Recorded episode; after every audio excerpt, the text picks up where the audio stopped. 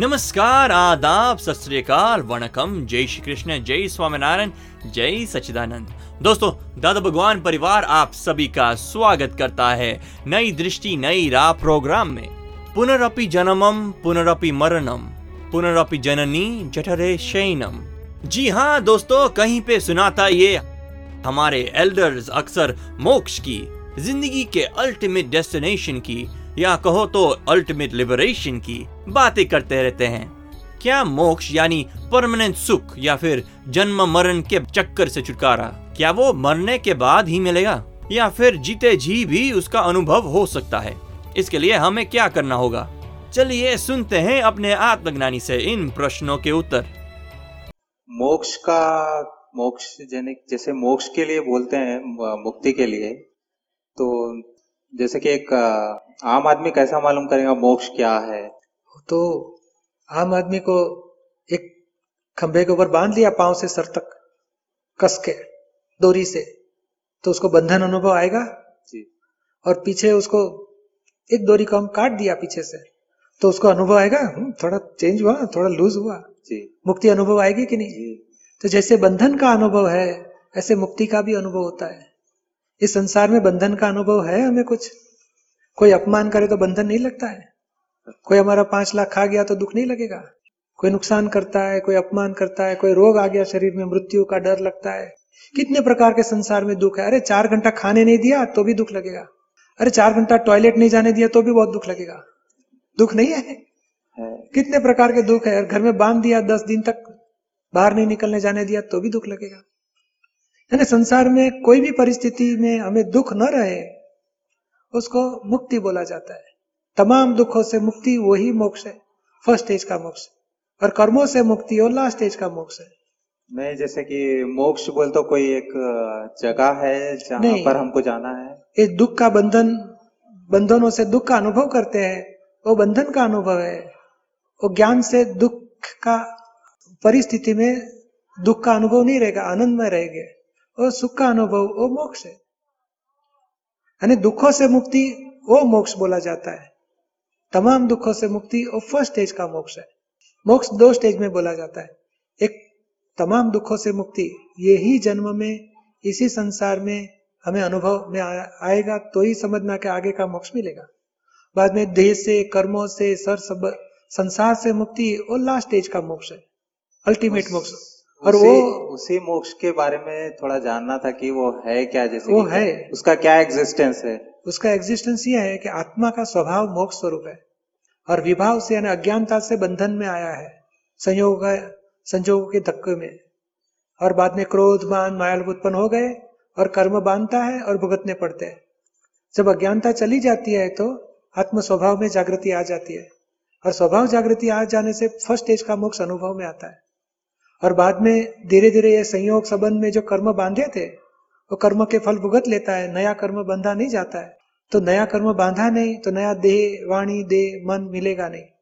तो आत्मा नया कर्म बांधे नहीं तो संसार के सर संबंध, सब संबंधों से, संजोगों से, देह से वो मुक्त हो जाता है। यानी absolute atma without body without karma without atom को शुद्ध आत्मा एब्सोल्यूट आत्मा, वो इस संसार के संयोगों से मुक्त होता है। ये मनुष्य खड़ा है ऐसे आकार में कहा जाता है वो? बताता हूँ। मनुष्य खड़ा है ऐसे आकार का ब्रह्मांड है लोक बोला जाता है। उसमें छह अविनाशी तत्व है। और लोक और अलोक दूसरा अलोक वहाँ आकाश तत्व है। और उसका सांधा ऊपर मोक्ष यानी सिद्ध क्षेत्र है। और सिद्ध क्षेत्र यानी जो मोक्ष हुआ आत्मा वो इस लोक के सरफेस के ऊपर आ जाता है टॉप जगह पे। और वहाँ अनंत मोक्ष हुए आत्मा वहाँ स्थित क्षेत्र में स्थान पाते हैं और वहाँ से सारा लोक को जानते हैं, देखते हैं और खुद के अनंत परमानंद में रहते हैं। यानी वो मोक्ष स्थिति मूल स्वभाव है खुद का और कर्मों क्षय होने के बाद नया कर्म चार्ज नहीं हुआ तो मोक्ष गति यानी सिद्ध क्षेत्र में स्थान पाता है। जो जैनों में नहीं, नमो अरिहंताणम, नमो सिद्धाणम शब्द बोला है, वो नमो सिद्धाणम यानी मोक्ष गति पाया आत्मा वो सिद्ध क्षेत्र में है। उनको नमस्कार करते हैं। आप सुन रहे हैं नई दृष्टि नई राह। जैसे कि दादा भगवान और निरुमा भी मोक्ष में है। नहीं वो मोक्ष यानी आत्मा का आनंद में है मगर उनका देह है अभी। सिद्ध क्षेत्र में नहीं गए। और जगत कल्याण का कार्य पूरा होने के बाद हम सबको मोक्ष भेजने के बाद वो मोक्ष में जाएँगे। लेकिन दादाजी तो बोले थे कि मोक्ष सबके लिए नहीं है। मोक्ष सबके लिए यानी क्या? देखो नहीं, हैदराबाद में कितनी, कितने लाख जिन्हें एक लाख एक करोड़ लोग होंगे कि नहीं? उसमें कितने आए ये हज़ार लोग आए तो ये संसार में लाखों आदमी में से हज़ार, करोड़ों में से हज़ार आते हैं। तो हज़ार के लिए मोक्ष है, और बाकी के लोग तक नहीं, उनको धर्म में शांति मिलेगी। उनको भी सत्संग सुनो, सुनेंगे तो उनको संसार में शांति का रास्ता मिलेगा कुछ। है ना डेवलपमेंट में आगे बढ़ेंगे, और कुछ लोग मोक्ष गति प्राप्त करेंगे। ऐसे बताया उन्होंने यानी कुछ लोग को सुख शांति मिलेंगी और कुछ लोगों को मोक्ष का ज्ञान मिलेगा। नहीं जैसे कि अगर कोई मोक्ष में अगर कोई तो गया होगा ना अभी है ना? वो तो गया रामचंद्र जी मोक्ष में गए महावीर भगवान मोक्ष में गए उनके पास कितने केवल ज्ञान प्राप्त करके मोक्ष में गए? चौबीस तीर्थंकरों उनके गणधर उनके कितने साधु उपाध्याय आचार्य सब मोक्ष में गए। जैसे अभी हमको महसूस होता है कि हमारा कुछ एग्जिस्टेंस है मैं राजा हूँ विमल हूँ जो भी है। तो वहाँ मोक्ष में जाने के बाद भी हमें खुद अपना जैसे कि मैं एग्जिस्टेंस रहेगा। एग्जिस्टेंस महसूस होगा। होगा। एग्जिस्टेंस रहेगा। मगर ये संसार यानी क्या वस्तुत्व का अज्ञानता है। अस्तित्वता भान तो सब जीव मात्र को है। पर वस्तुत्व का भान नहीं मैं खुद कौन हूँ? और मोक्ष में वस्तुत्व का भान तो रहता ही है पूर्णत्व का भी अनुभव रहता है। अस्तित्व वस्तुत्व पूर्णत्व। और संसार में अस्तित्व का भान है मैं हूँ। पर मैं क्या हूँ मैं कौन हूँ उसकी अज्ञानता है। और अज्ञानता से राग द्वेष करके कर्म बांधता है। और बाद में चार गति में भुगतने पड़ते। और अज्ञानता चली गई कर्म बंधन छूट गया तो पांचवी मोक्ष गति में जाता। है और वहाँ वस्तुत्व का भान भी है और पूर्णत्व दशा में भी है। और खुद के अनंत समाधि सुख में रहता है। फिर वापस नहीं आता। बाद में आने की कोई संजोग ही नहीं उसको वापस लेके आए यहाँ। कोई कोई निमित है ही नहीं इसे वापस उसको खींच सकते। समझ में आया? नहीं है एक लकड़े का गोल गोला है समझ लो। उसके ऊपर मट्टी मट्टी मट्टी ऐसे दस पंद्रह इंच का लेयर बना दिया। और तालाब में छोड़े तो वो कहाँ जाएगा? बॉटम में जाएगा कि नहीं? नहीं लकड़े का गोला आएगा तो मगर लकड़े का स्वभाव क्या है? पानी में तैरना सरफेस के ऊपर आना। और मट्टी का स्वभाव उसको नीचे लेके जाना है। और धीरे धीरे क्या होती है? मट्टी धीरे धीरे डिजोल्व होते जाती है पानी में पिघलते जाती है। छूटती जाएगी। मट्टी जितनी गिरती गई उतना गोला ऊपर आते जाता है। और लास्ट में सब मट्टी गिर गई तो सरफेस के ऊपर आके रुक जाता है। और उसको दूसरी मट्टी नहीं लगा हुआ तो हमेशा सरफेस के ऊपर तैरते रहेगा। ऐसे ही आत्मा ऊर्ध्वगामी स्वभाव का है और परमाणु अधोगामी स्वभाव के है। ये अज्ञानता से परमाणु चार्ज करता है। वो चार्ज परमाणु आधार उसको चार गति में कर्म फल भुगतने पड़ते हैं। अभी जब अज्ञानता छूट जाती है तो नया कर्म परमाणु चार्ज होना बंद हो जाता है। और बाद में आत्मा पुराने कर्म फल भुगत लिया वो परमाणु डिस्चार्ज इफ़ेक्ट देखे छूटते जाते हैं। बाद में आत्मा एब्सोल्यूट आत्मा वो सरफेस के ऊपर चले जाता है क्योंकि उसका स्वभाव ही ऊर्ध्वगामी है। ऐसे वो मोक्ष वो आत्मा बोला जाता है और वो वहाँ से सारा ब्रह्मांड को देखता है जानता है खुद के अनंत समाधि सुख में रहता है अनंत काल तक रहेगा। समझ में आया आप? जी। जय सचिन आप सुन रहे हैं नई दृष्टि नई राह। आज हम बात कर रहे हैं मोक्ष के बारे में। मोक्ष, निर्वाण अल्टीमेट लिबरेशन चलिए सुनते हैं हमारे प्यारे आत्मज्ञानी से। जिस प्रकार दादा भगवान की ज्ञान डिग्री तीन सौ छप्पन है,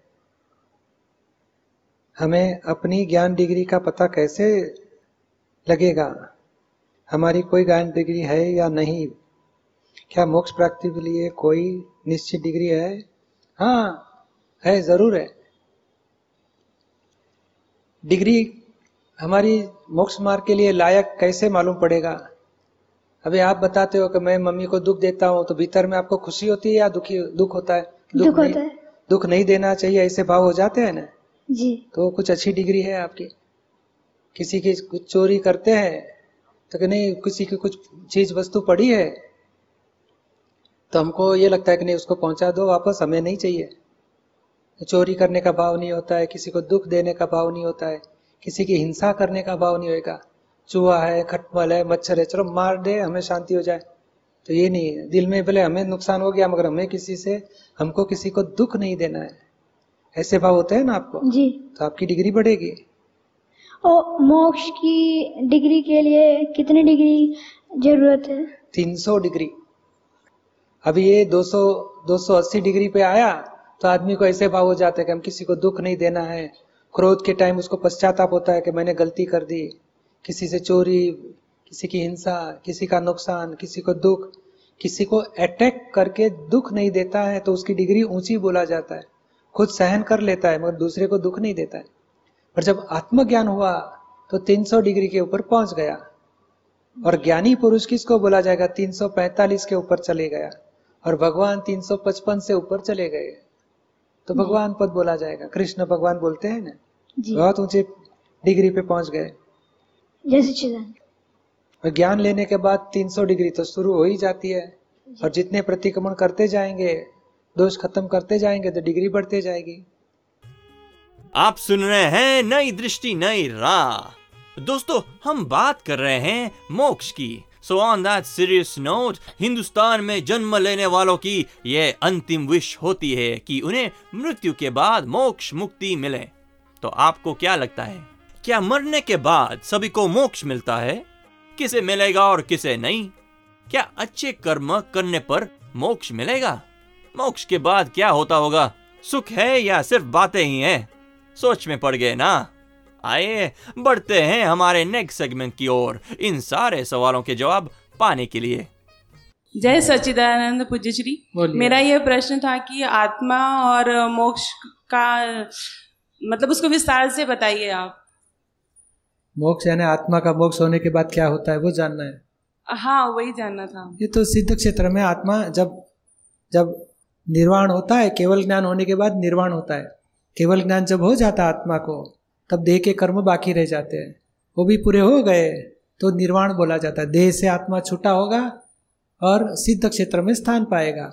वहाँ से सारा लोक, ब्रह्मांड में लोक और अलोक बोला जाता है। लोक में छह अविनाशी तत्व है। तो छह अविनाशी तत्वों की अवस्थाओं का रूपांतर सिद्ध क्षेत्र में बैठे बैठे सारा ब्रह्मांड को देखता है, जानता है और खुद के अनंत अनंत समाधि सुख में रहता है। और हम लोगों का कोई मतलब शरीर होता है या बिंदु शरीर होता है नहीं आत्मा? शरीर यहाँ छूट जाएगा। पुद्गल ये छह तत्व है लोक में रहते हैं और छह तत्व का संबंध से ये शरीर सब आया है। और आत्मा छह तत्वों में से आत्मा छुटा होके सिद्ध क्षेत्र में चले वहाँ आकाश तत्व सिर्फ़ है और आत्मा तत्व। आत्मा और आकाश को लेना देना नहीं रहता जड़ तत्व यहाँ ही रह जाता है लोक में। और सिद्ध क्षेत्र में आत्मा सिर्फ़ रहता है वहाँ से सारा लोक को देखता है जानता है खुद के अनंत समाधि में रहता है। अच्छा। आप सुन रहे हैं नई दृष्टि नई राह जो सुल जाता है ज़िंदगी के हर सवाल को। Wow what an enlightening segment दोस्तों आज हमने जाना सच्चे मोक्ष की परिभाषा। परमानेंट हैप्पीनेस का एहसास ही मोक्ष है और उसकी शुरुआत होती है ज्ञान के बाद। संसार में रहते हुए संसार का एक भी दुख हमें टच नहीं करता। यही है अक्रम विज्ञान और यही है मोक्ष। तो चलिए विनाशी सुख को छोड़े और परमानेंट सुख की राह पर चले। ऐसे और इनलाइटनिंग टॉपिक्स की जानकारी के लिए हमें कॉल करें 1877505 दादा एक्सटेंशन 23 और लॉग ऑन करें हिंदी दादा भगवान डॉट ओ या फिर ईमेल करें Dada on radio at U S dot Dada Bhagwan dot ओ आज के लिए हमें दे इजाज़त कल फिर मुलाकात होगी। तब तक के लिए स्टे ब्लेस्ड नई दृष्टि ज्ञान विज्ञानी। नई दृष्टि मोक्ष प्रदानी। नई राह क्रम मार्गी। नई राह हो दादाई। जय जय स्व स्वरूपम ज्योति। अहो प्रत्यक्ष है ये ज्ञानी।